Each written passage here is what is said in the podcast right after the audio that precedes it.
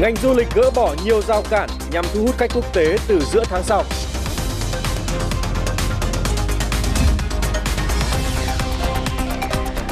Giá xăng trong nước tiếp tục tăng mạnh nhưng hiện vẫn đang thấp hơn mặt bằng chung của nhiều nước trong khu vực.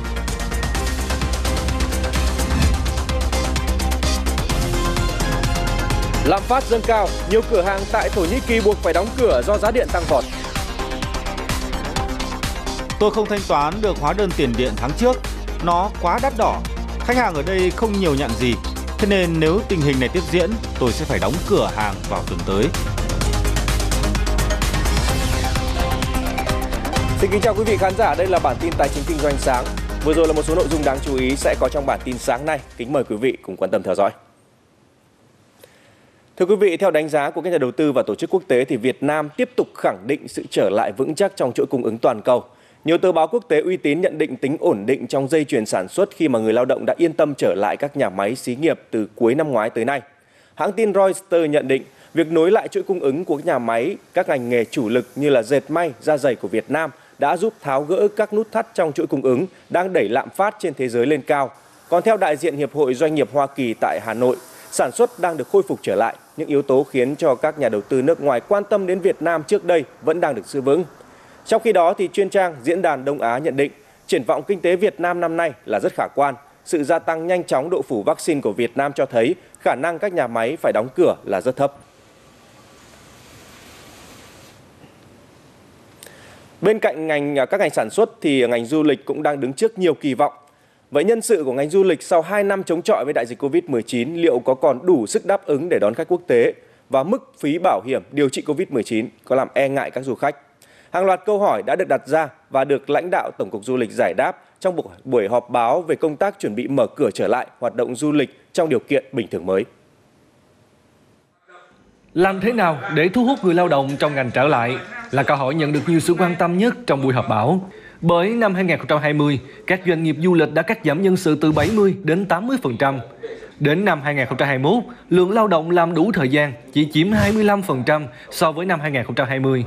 Nghỉ việc, chuyển nghề là tình trạng phổ biến. Nếu không có chính sách thu hút, du lịch khó lòng giải được bài toán nhân sự để đáp ứng cho việc mở cửa hoàn toàn từ ngày 15 tháng 3 và chỉ có hỗ trợ cho doanh nghiệp người ta mở cửa lại thì trên cơ sở đó mới thu hút được cái người lao động quay trở lại. Bên cạnh đó thì có những cái cơ chế chính sách có những chương trình đào tạo làm sao phù hợp với người lao động để hấp thu hút hấp dẫn người ta quay trở lại. Vì phần lớn là những người lao, lao động trong ngành đấy là những người mà được đào tạo hết sức bài bản đào tạo rất là là là Ờ, lâu dài chứ không phải là ngày một ngày hai Ngoài việc phải được tiêm đủ liều vaccine hoặc có chứng nhận khỏi bệnh COVID-19, du khách quốc tế đến Việt Nam cần có bảo hiểm y tế hoặc bảo hiểm du lịch có nội dung chi trả điều trị Covid-19 với mức trách nhiệm tối thiểu 10.000 đô la Mỹ. Mức này đã giảm phân nửa so với giai đoạn thí điểm thứ hai và chỉ bằng 1 phần 5 so với giai đoạn thí điểm thứ nhất. Có ý kiến cho rằng việc bắt buộc mua bảo hiểm có thể làm du khách e ngại. Lãnh đạo Tổng cục Du lịch đã có giải thích chi tiết. Để có cái mức chi trả tối thiểu 10.000 đô la Mỹ thì trung bình một ngày khách du lịch chỉ phải bỏ ra từ 1,5 đến 2 đô đô la Mỹ trong một ngày thôi đó chứ không phải là chúng ta hình dung là uh, chi trả tối thiểu 10.000 đô la Mỹ, 20.000 đô la Mỹ, 50.000 đô la Mỹ tức là khách phải có cái khoản tiền đó. Trong đề xuất mới để mở cửa hoàn toàn từ ngày 15 tháng 3, Tổng cục Du lịch cũng đề cập đến việc gỡ bỏ nhiều rào cản đối với khách quốc tế. Nhiều du khách có thể tham gia các hành trình tự do mà không cần đi theo tour, hay việc có thể sử dụng kết quả xét nghiệm nhanh chứ không chỉ xét nghiệm PCR Việc này sẽ giúp nâng cao tính cạnh tranh của du lịch Việt Nam so với các quốc gia trong khu vực. Tính từ tháng 11 năm ngoái đến nay, Việt Nam đã đón trên 9.000 lượt khách quốc tế có hộ chiếu vaccine. Tổng cục Hải quan cho biết hiện nay số lượng cửa khẩu có hoạt động xuất nhập khẩu trên tuyến biên giới phía Bắc rất hạn chế. Việc thông quan tại các cửa khẩu cũng gặp nhiều khó khăn khi hàng hóa qua lại cửa khẩu với tình trạng nhỏ giọt. Trên toàn tuyến biên giới đất liền của Việt Nam Trung Quốc thì đã mở 7 cửa khẩu quốc tế, 6 cửa khẩu song phương, 21 cửa khẩu phụ, 37 lối mở biên giới, nhưng trước Tết Nguyên đán chỉ có 11 cửa khẩu lối mở hoạt động. Sau Tết Nguyên đán chỉ có 9 cửa khẩu lối mở đang hoạt động. Dù đã triển khai nhiều giải pháp nhưng tình trạng ùn tắc hàng hóa tại các cửa khẩu biên giới phía Bắc vẫn chưa được giải quyết dứt điểm và có chiều hướng gia tăng trong những ngày sau Tết Nguyên đán do các cửa khẩu biên giới Trung Quốc chưa bố trí được phương tiện vận tải và công nhân bốc xếp dẫn đến nhiều cửa khẩu, điểm thông quan hàng hóa chỉ hoạt động cầm chừng hoặc là không hoạt động. Thời gian qua bên cạnh giá cước vận chuyển tăng thì các hoạt động giãn cách vì đại dịch đang tạo ra sự khan hiếm nguồn cung gỗ tại một số quốc gia là thị trường nhập khẩu chính của Việt Nam. Hiện nay thì nhiều nhà cung cấp đang trả chào gỗ cho các doanh nghiệp Việt Nam ở mức giá cao hơn nhiều so với trước. Có doanh nghiệp chào giá 215 đô la Mỹ một mét khối đối với gỗ bạch đàn rẻ, trong khi mức giá cao nhất trước đó chỉ khoảng 175 đô la Mỹ một mét khối. Hay có những lô gỗ bạch đàn nhập về cảng, giá đã lên tới 300 đô la Mỹ một mét khối, mức giá cao nhất trong lịch sử. Giá gỗ nguyên liệu nhập khẩu cao trong khi giá sản phẩm đầu ra không đổi khiến cho lợi nhuận của doanh nghiệp giảm mạnh. Các doanh nghiệp chuyên làm chế biến gỗ, đồ gỗ cho biết giá cước vận chuyển và giá gỗ tăng đã làm cho ngành gỗ Việt Nam giảm lợi thế cạnh tranh trên trường quốc tế.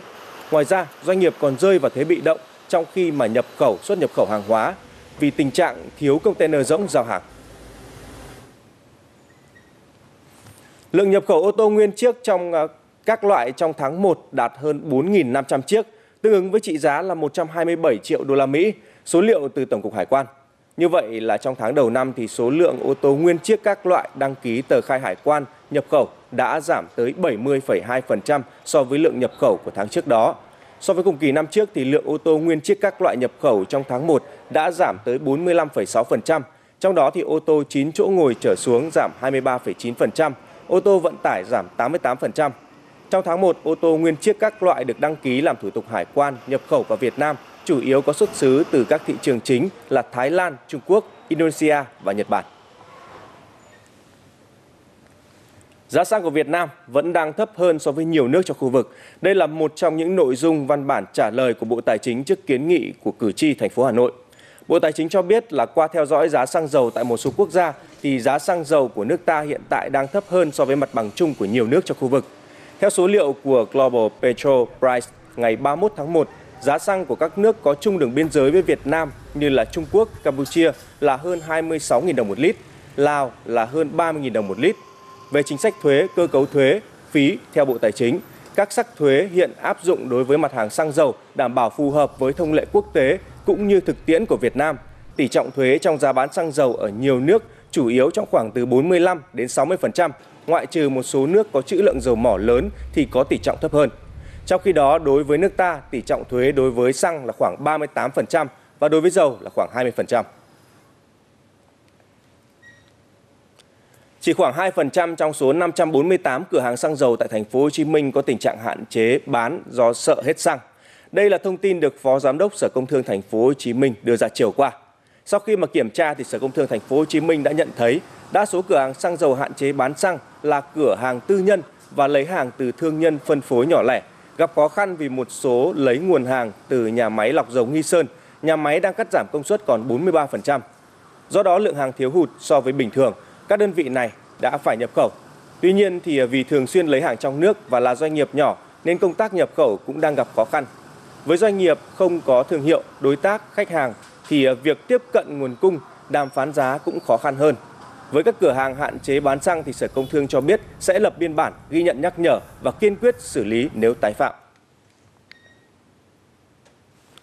Sau nhiều lần tạm hoãn để các doanh nghiệp xuất nhập khẩu có thời gian phục hồi sau những ảnh hưởng của dịch bệnh thì vừa qua thành phố Hồ Chí Minh đã vận hành thử nghiệm hệ thống thu phí cảng biển trong vòng một tháng.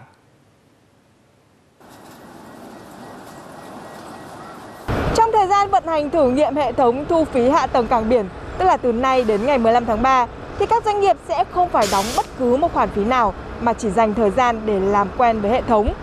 Sau đó kể từ 0 giờ ngày 1 tháng 4 thì việc thu phí hạ tầng sẽ được áp dụng đồng loạt với mức phí thấp nhất là 15.000 đồng một tấn hàng hóa đối với hàng lỏng hàng rời không đóng container và cao nhất là 4,4 triệu đồng một container 40 feet.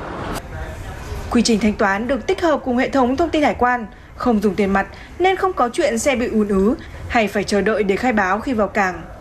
Theo Cảng vụ Đường thủy Nội địa Thành phố Hồ Chí Minh, sau gần một tuần chạy thử, đã có hơn 300 tờ khai được các doanh nghiệp xuất nhập khẩu thực hiện trên hệ thống kết nối của cơ quan hải quan. Trong những ngày đầu thì dự kiến sẽ sử dụng à, từ 10% đối với các doanh nghiệp để mình đánh giá hệ thống từng bước.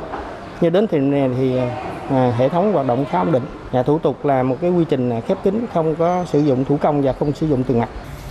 Sở Giao thông Vận tải thành phố cho biết, Số tiền thu được sẽ được nộp vào ngân sách thành phố để quản lý. Ước tính mỗi năm, nguồn thu phí khoảng hơn 3.000 tỷ đồng sẽ để thực hiện các dự án mở rộng, làm thêm đường kết nối vào các cảng biển. Thành phố sẽ có thêm nguồn lực để mà làm cái ờ, kết nối đường vành đai 2 và từ đó mà thuận lợi cho các doanh nghiệp giảm cái chi phí mà chúng ta phải nằm ở trên đường, giảm cái chi phí mà chúng ta xăng dầu chúng ta phải kẹt xe, rồi là các cái loại xe có thể là vận hành uh, luân chuyển được nhiều vòng trong một cái thời gian. À, cho nên là ờ, bài đây là một bài toán hiệu quả trong cái đầu tư. Do đó mà cũng ờ, rất mong là được cái doanh nghiệp là hưởng ứng và chia sẻ. Các chuyên gia cũng cho rằng về lâu dài, các đơn vị vận tải, logistics và doanh nghiệp xuất nhập khẩu sẽ được hưởng lợi nhiều hơn khi hạ tầng giao thông cải thiện. Các cảng biển sẽ phát triển đúng năng lực và ngân sách thành phố nhờ vậy mà tăng thêm nguồn thu từ thuế xuất nhập khẩu, thuế doanh nghiệp, VAT.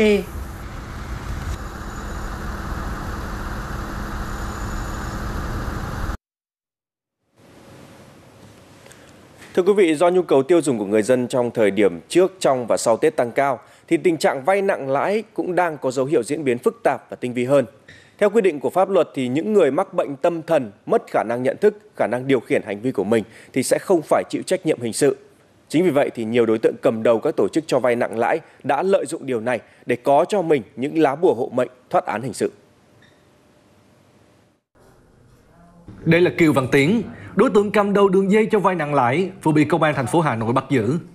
Theo tài liệu điều tra, Tiến có một tiền án về tội giết người, một tiền sự về tội cố ý gây thương tích.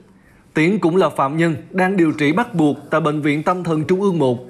Tuy nhiên, đối tượng đã bỏ trốn khỏi bệnh viện, ra ngoài điều hành đường dây cho vay nặng lãi với sự tham gia của hàng chục đàn em. 2018 tôi ờ, đi chữa bệnh tâm thần Trung ương 1. 30 tháng 4 tôi đã trốn khỏi bệnh viện tâm thần. Trước đó, một đối tượng khác cũng đang điều trị tại bệnh viện tâm thần nhưng vẫn điều hành đường dây cho vay nặng lãi, bảo kê tranh giành địa bàn, láng trại tại các quận huyện trên địa bàn thành phố Hà Nội cũng đã bị bắt. Đối tượng Nguyễn Việt Dũng, hay còn gọi là Dũng ốt, là bị can giết người. Nhưng Dũng đã có được bệnh án tâm thần nên không bị thi hành án. Chỉ thời gian 5 tháng trước khi bị bắt, nhóm đối tượng đã cho hàng trăm người vay với lãi suất hơn 300% mỗi năm cho đàn em đi ờ, tiếp cận ở các địa bàn ờ, người vay có thể là thế chấp bằng ờ, giấy phép lái xe bằng ờ, chứng minh thư nhân dân và thậm chí không cần phải thế chấp bất cứ cái đồ vật tài sản gì. Chúng tôi xác định được khoảng ờ, hơn 500 người vay tiền vay cái nhóm đối tượng Dũng. Cũng theo đại diện phòng cảnh sát hình sự công an thành phố Hà Nội hiện nay các tổ chức hoạt động tín dụng đen đang có dấu hiệu co cụm lại hoạt động bí mật và tinh vi hơn trước. Trong đó, có nhiều đối tượng cầm đầu của các tổ chức cho vay nặng lãi đang sử dụng thủ đoạn có bệnh án tâm thần để hòng thoát tội hình sự. Công an thành phố Hà Nội cũng đã phối hợp với các đơn vị chức năng ra soát và kiểm tra 91 hồ sơ bệnh án tâm thần. Trong đó có 41 hồ sơ là của các đối tượng giang hồ và phát hiện 28 trường hợp không tìm thấy hồ sơ lưu trữ trong bệnh viện.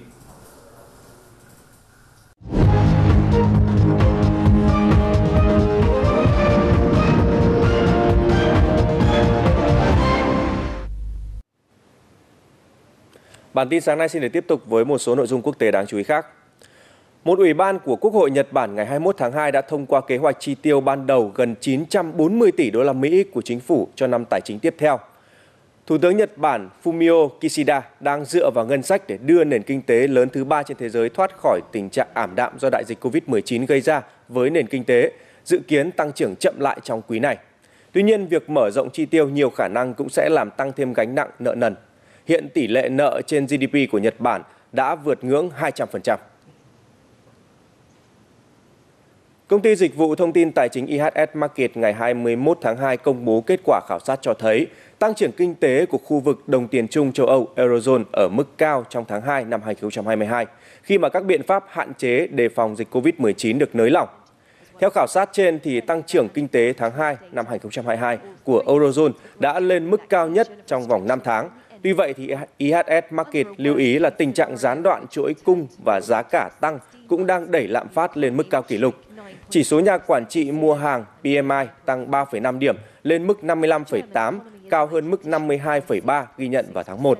Theo các nhà phân tích, thì kinh tế châu Âu tăng trưởng là nhờ 19 nước thành viên Eurozone bắt đầu nới lỏng các biện pháp hạn chế sau 2 tháng áp dụng để ứng phó với làn sóng mới do biến thể Omicron gây ra.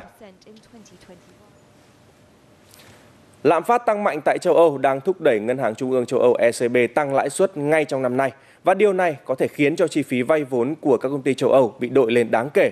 Sau khi mà ECB bắn tín hiệu về khả năng tăng lãi suất, trái phiếu của các công ty châu Âu ở cấp độ đầu tư chứng kiến lợi suất tăng 60 điểm cơ bản. Các nhà quan sát cho rằng chi phí vay vốn tăng lên sẽ làm giảm tốc các hoạt động mua bán và sáp nhập M&A vốn đang nở rộ tại châu Âu trong thời à, đại dịch Năm 2021 thì quy mô thị trường M&A tại châu Âu đã tăng tới 46% so với một năm trước đó, chủ yếu nhờ vào chi phí vay vốn rẻ do các ngân hàng trung ương giữ lãi suất thấp để thúc đẩy tăng trưởng kinh tế. Còn tại Thổ Nhĩ Kỳ thì giá điện tăng đột biến đã trở thành mối lo ngại của nhiều chủ doanh nghiệp vừa và nhỏ. Nhiều cửa hàng đã phải đóng cửa do không thể chi trả được hóa đơn tiền điện. Ông Muammer là chủ một cửa hàng bán đồ uống đã hoạt động được 26 năm tại thành phố Baghdad ở Thổ Nhĩ Kỳ. Tuy nhiên, công việc kinh doanh có thể sớm ngừng lại do giá điện quá cao. Hóa đơn tiền điện của ông Muammer trong tháng 1 vào khoảng 185 đô la, cao gấp 3 lần so với chi phí trong tháng 11 năm 2021. Tôi không thanh toán được hóa đơn tiền điện tháng trước, nó quá đắt đỏ. Khách hàng ở đây không nhiều nhận gì, thế nên nếu tình hình này tiếp diễn, tôi sẽ phải đóng cửa hàng vào tuần tới. Cũng như nhiều quốc gia khác, Thổ Nhĩ Kỳ đang chịu tác động mạnh từ giá năng lượng leo thang, bao gồm giá khí đốt và dầu thô, kết hợp với tỷ lệ lạm phát cao ở trong nước đã khiến cho giá điện tăng vọt. Giá điện ảnh hưởng mọi thứ, từ sinh hoạt hàng ngày đến sản xuất. Nhiều nhà máy chế biến thực phẩm và dệt may ghi nhận mức tăng giá điện tới 130% và buộc phải đóng cửa do không còn lợi nhuận. Trong suốt 26 năm qua, tôi chưa bao giờ để ý đến giá điện. Thế nhưng hiện giờ giá điện tăng đột biến làm tôi phải ghi chép các thay đổi vào một cuốn sổ tay. Giá điện cao đang trở thành nỗi lo lớn nhất tại Thổ Nhĩ Kỳ, buộc chính quyền Tổng thống Tayyip Erdogan phải cam kết sẽ đưa ra các chính sách hỗ trợ, bao gồm giảm giá điện 25% cho các hộ kinh doanh nhỏ.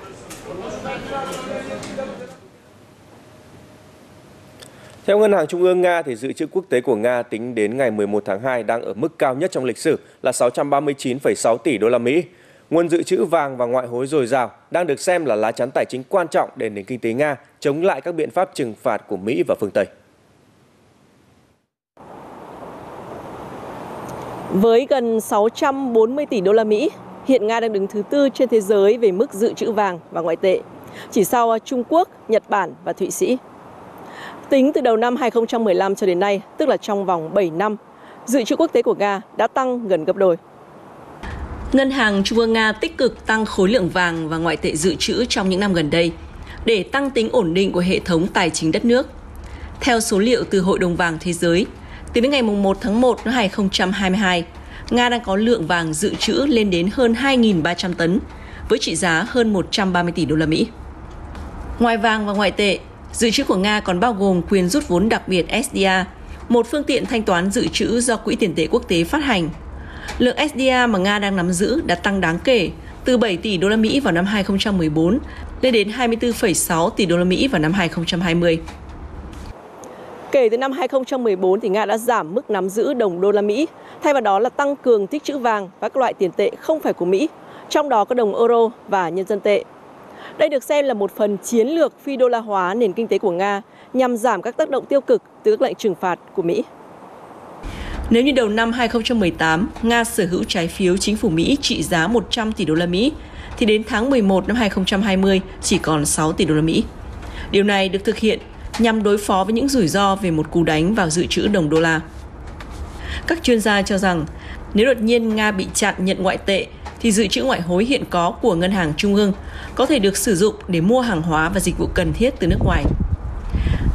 Nga có một tấm đệm an toàn rất lớn và sẽ tồn tại được đến 19 tháng trong điều kiện không có xuất khẩu. Đây là mức ngang với Nhật Bản, hơn Trung Quốc và gấp 6 đến 8 lần Pháp, Đức, Anh và cả Mỹ. Dự trữ quốc tế càng lớn thì cơ hội vượt qua khủng hoảng càng dễ dàng. Theo các chuyên gia tài chính, với việc à, tích trữ vàng và ngoại hối, chính phủ Nga đang chuẩn bị tốt hơn cho một tương lai đầy biến động. Nhật Linh, phóng viên thường trú Đài truyền Việt Nam từ Moscow, Liên bang Nga.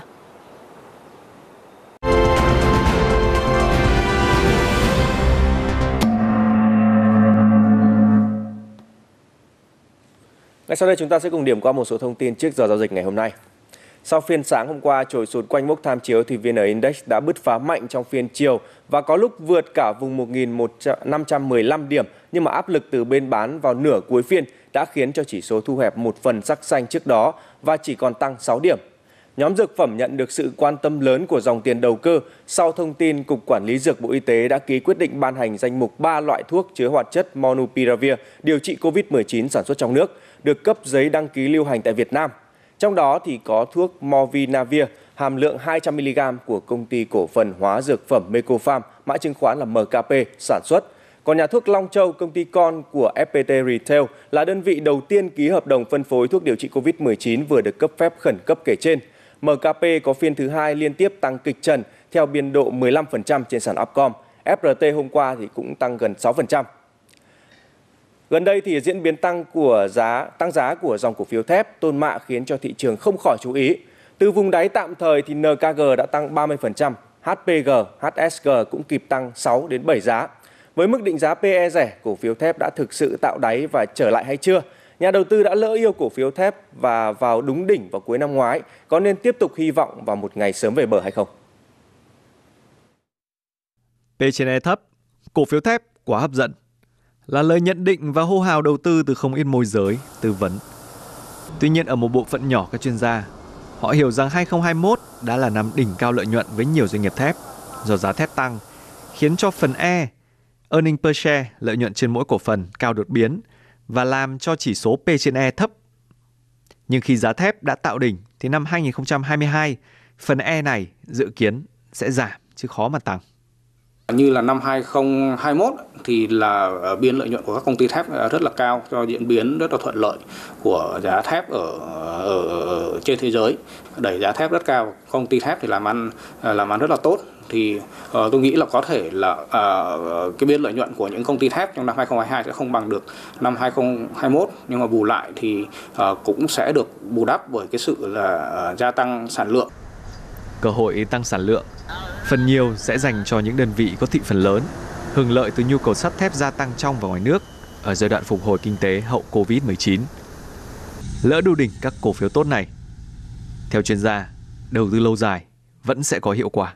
Cầm Hòa Phát 58 không lỗ. 58 không lỗ, tôi đảm bảo bởi vì sao? Năm nay doanh nghiệp có thể chưa chưa chưa bật lên được ngay nhưng sang năm khi mà cái hiệu phát huy hiệu quả của dung quất 2 thì chắc chắn là sẽ có sẽ có được được lợi nhuận đột biến, cũng như là các cái mảng như bất động sản nó sẽ bổ sung lại thêm vào. Năm nay có thể là ổn định một chút, chưa có cái sức bật như 2021 nhưng tôi đảm bảo 2023 chắc chắn là có. Mà nhà đầu tư không thể có tầm nhìn một hai năm được. Những cổ phiếu thép kể trên thì đúng là P trên E thấp, thì hấp dẫn.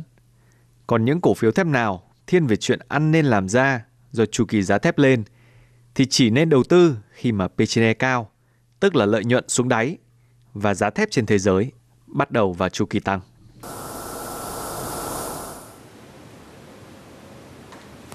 Trước những dự báo về giá dầu có thể vượt mốc 100 đô la Mỹ một thùng thì dòng cổ phiếu dầu khí cũng đang có những biến động giá khá tích cực từ đầu tháng 1 tới nay. PLX, BSR tăng 10 đến 15%, gas thì tăng gần 20%. Tuy nhiên trái với sự hào hứng của một bộ phận giới đầu tư thì chính những doanh nghiệp trong ngành lại đang khá cẩn trọng trước triển vọng lợi nhuận của năm nay. Tổng công ty khí Việt Nam Gas vừa thông báo đặt kế hoạch sản xuất kinh doanh năm 2022 với tổng doanh thu đi ngang 80.000 tỷ đồng, lợi nhuận sau thuế giảm 20% về 7.039 tỷ đồng. PV Gas đánh giá do tình hình dịch bệnh COVID-19 vẫn diễn biến phức tạp.